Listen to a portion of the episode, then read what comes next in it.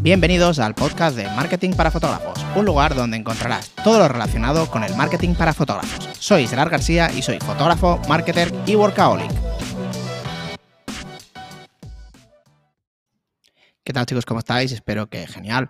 Hoy quería hablaros sobre dos fotógrafos o un fotógrafo en las bodas. Te voy a dar mi opinión y pues bueno, evidentemente esto simplemente es, pues como te acabo de comentar, una opinión, no significa la verdad absoluta, sino lo que yo he ido probando durante muchos años. Yo empecé en el 2013, te voy a contar un poquito la historia en situación.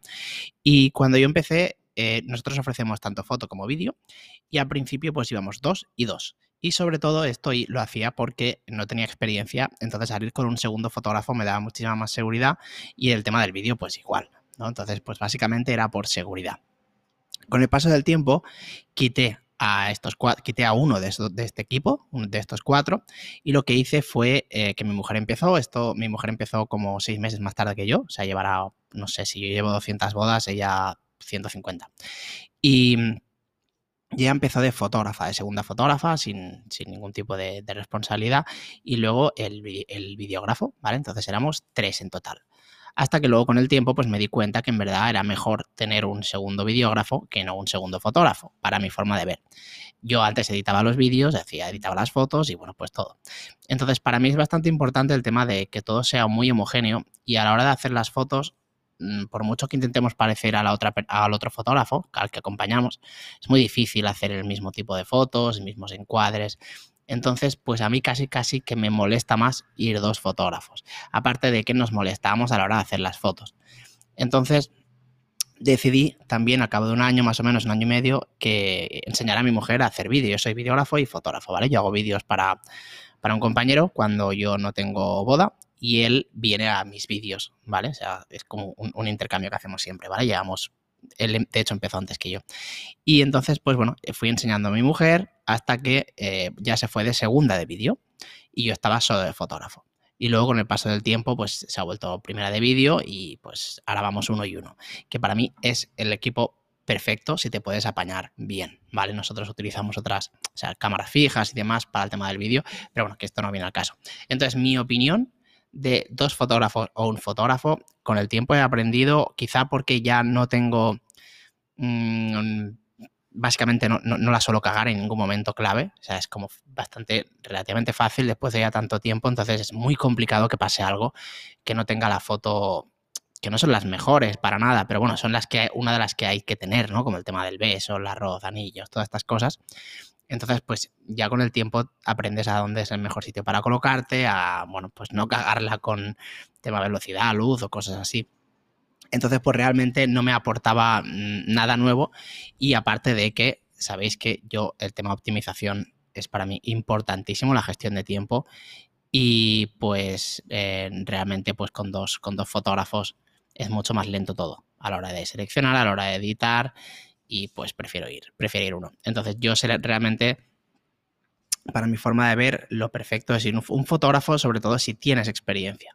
Si no tienes experiencia, aquí te recomiendo que vayas con dos y entonces pues oye, os vais compaginando, vais eh, pues bueno, colocándoos un poquito esquinados, o sea, me refiero invertidos, para ir sacando diferentes tipos de, fotos, ¿no? Mm, que realmente, realmente se otra cosa es el vídeo que también se puede hacer, pero el foto, la foto es bastante fácil llegar a casi todo. Entonces, por ejemplo, la entrada de la novia, pues yo siempre llego a la entrada de la, cuando entre la novia, siempre llego a la entrada de la novia, pero también tengo la foto del, novio, cuando está esperando, me, voy girando, que en el caso del vídeo es un poquito más complicado, porque tienes que aguantar un poquito más los planos.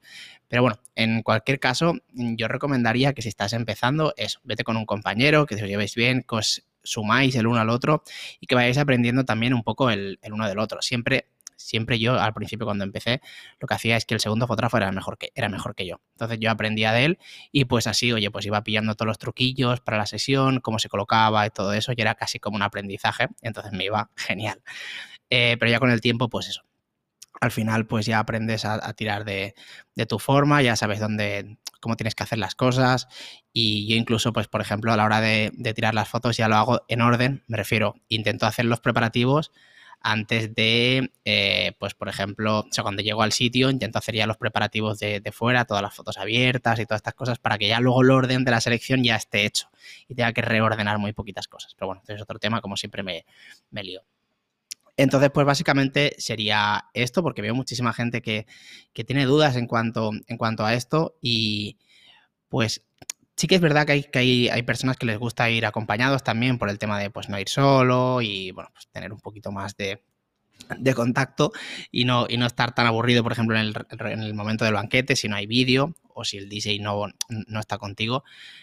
Pero en cualquier caso, a la hora de, eh, de hacer las fotos, el resultado final, para mí, para mí es mejor ir yo solo. O sea, cuando yo trabajo con, solo con otro fotógrafo, mm, yo encuentro que el resultado es mejor yo solo, no por nada, sino porque todo es súper homogéneo y ves que el tipo de fotos siempre es igual. En cambio, cuando añades otra persona, que no digo que sea ni mejor ni peor, ya, ya cambia un montón de cosas la forma de tirar el ángulo, ¿vale? Entonces, por un lado, eh, ganas en, que sea todo más homogéneo, ¿vale? Por otro lado, ganas muchísimo tiempo a la hora de seleccionar y editar, porque a la hora de seleccionar ganas mucho tiempo, pero es que a la hora de editar las luces no son iguales. Entonces, yo por lo yo cuando voy tirando, cuando voy editando, voy sincronizando las fotos de la misma luz y editas, la primera y seleccionas, yo que sé, las siete siguientes que son de la misma luz.